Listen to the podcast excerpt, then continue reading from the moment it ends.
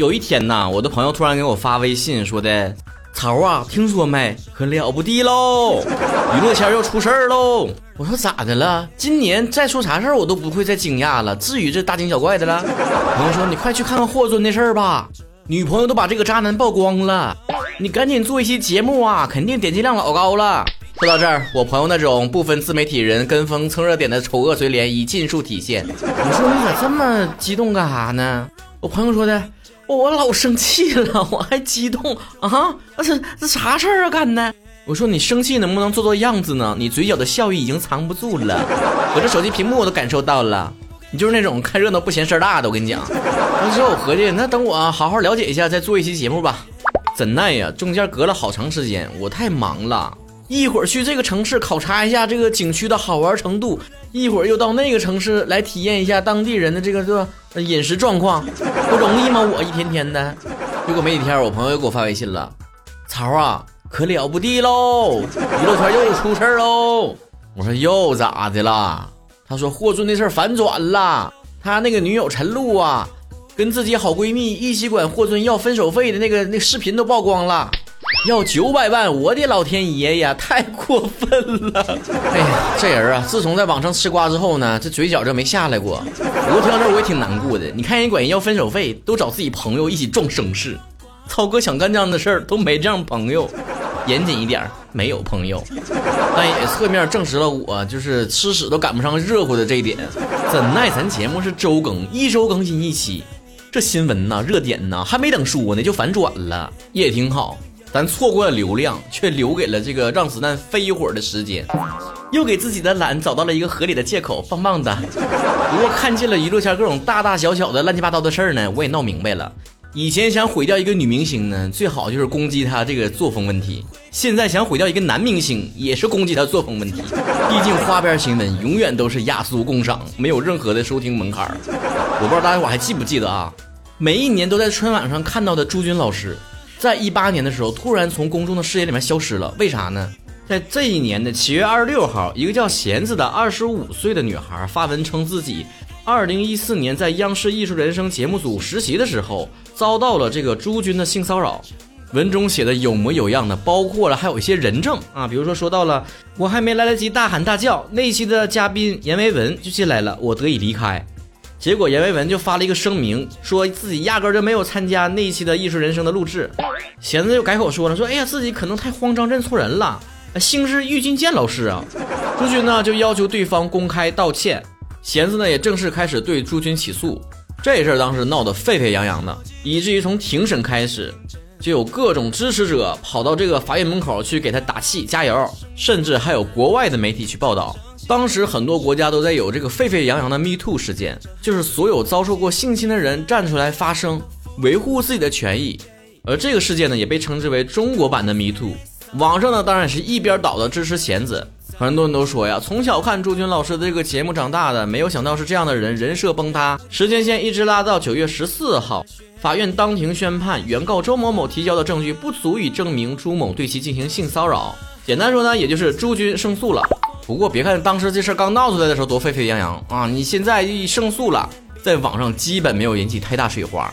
你们可以留言说一说啊，是不是当年都听说了朱军性侵案件这个事情，但他胜诉这个事儿是不是没几个人知道？正所谓造谣一张嘴，辟谣跑断腿，除了本人之外，谁会在乎一个人清白呢？你们都看过《让子弹飞》吧？永恒的经典，申遗申遗，我都说累了。六爷吃了两碗粉就给了一碗粉的钱，你这不欺负老实人吗？当六子剖腹证明了自己只吃了一碗粉的时候，那不一哄而散了吗？哎，像不像我们这个吃瓜群众？网上就有人说朱军胜了，但也输了，可不输了咋的？这事儿一闹，直接整的人社会性死亡了。这么多年树立的形象，一夜之间崩塌，在名誉上造成的损失，谁来补救啊？在个人形象上根本就没有什么所谓的澄清和反转，标签一旦打上了，他就一直打着，哪怕有人替他讲话，底下都会说：“哎呀，哪来的水军？挣多少钱拉个群呢？别自己挣钱呐！”行了，别洗了，别洗了，洗不白的。有的时候我想问，那人家本来如果是白的，为啥不能洗呢？江西一位男教师，一九六六年的时候被指强奸了两名女学生，猥亵了十名，一共有十二个受害者。至此呢，他就背负了五十多年的强奸犯的骂名。一直到二零一九年，除了其中的一名死亡、一名取得不到联系之外，剩下十个涉案的所谓的被害者，十名女学生全部否认受害。如今近八旬高龄的这位教师，称自己一直想要证明清白，想留清白离开人间。那么，这位老师除了前二十几年的人生之外，剩下的大部分的人生，谁能去弥补他？再说说前一阵子闹得沸沸扬扬的这个阿里高层性侵案。八月的时候，也是有一位女子呢，在网上发文说，阿里高管王某文强制自己出差，并且呢，接待甲方的时候，在酒桌之上把自己当成一种福利，并在酒桌上被多人灌酒。然后呢，被王某呢带到宾馆之后，王某前后四次出入自己的房间，并在第二天一早发现自己的内裤不见踪影，而且呢，床头柜上还有拆封的这个避孕套。当时可以说是舆论一边倒的去支持这个女孩，恶臭的酒桌文化，轰轰烈烈的平权运动。职场性骚扰，各种各样的话题都被带入这样的高度。直到九月六号，公安局通报对阿里王某不批准逮捕，终止侦查。再往前说，一九年的时候，也有一位女子呢，在网上发布视频，哭诉自己遭到郭某的长期骚扰，多次报警却无果。当时郭某也是连发多条微博，发表自己的声明，说自己只是正当的维权，并没有骚扰该女子，但也并没有平息网友对她的痛骂。直到后来，该女子向警方承认被威胁强奸、奸杀等言论都为自己的杜撰，包括了之前在节目里面我提到的关于中学生坠楼的事件，甚至是很早之前我爸是李刚那个事件，众多新闻当中或多或少都迎来了一些反转。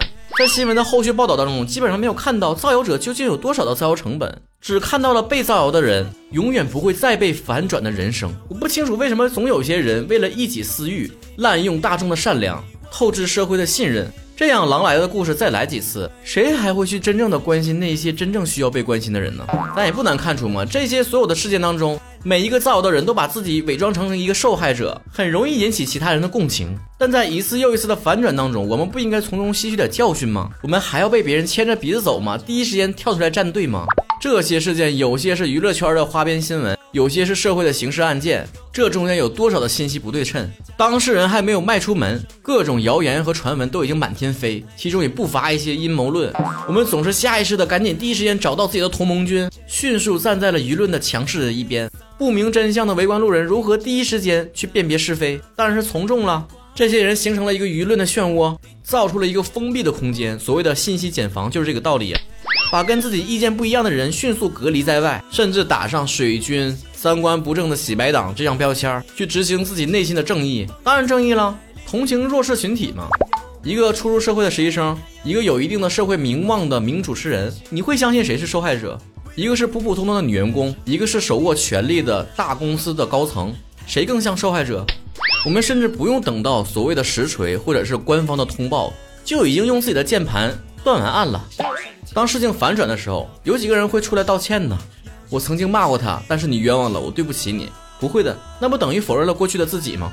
我的出发点也是善良啊，我原谅了自己。你绝对不会去反思一下，这种盲目且失控的正义感，反而会造成什么样恶劣的影响，甚至可能亲手毁掉别人的一生。当然，在舆论发酵的时候，你不乏有一些所谓的网红大 V、意见领袖在推波助澜。在舆论盲从的时候，顺脚踩一下，还会被别人盛赞。哎呀，三观真正，真勇敢，勇于发声。其实也不过就是大家伙都骂谁，我也骂谁就完事儿了。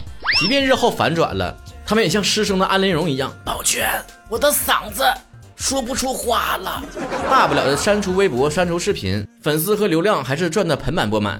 人们常说正义会迟到，但不会缺席。虽然这句话在某种情境之下确实是正确的，但原话确实不是这么说的。这句被曲解意思的话，原来的意思是迟到的正义绝非正义。新闻事件或许会反转，但被泼进脏水的人受到的伤害却是不可逆的。我也只能呼吁大家，小到娱乐圈的八卦新闻，大到社会民生的各种案件，在爆发的第一时间不要急于站队，也不要让情绪走在理性之前。网友善用自己的正义感，媒体和自媒体善用自己的影响力，发生的所谓的弱势群体善用社会的信任。无论如何，等到事件真正水落石出的那一天再去发生也不迟，就让子弹飞一会儿吧。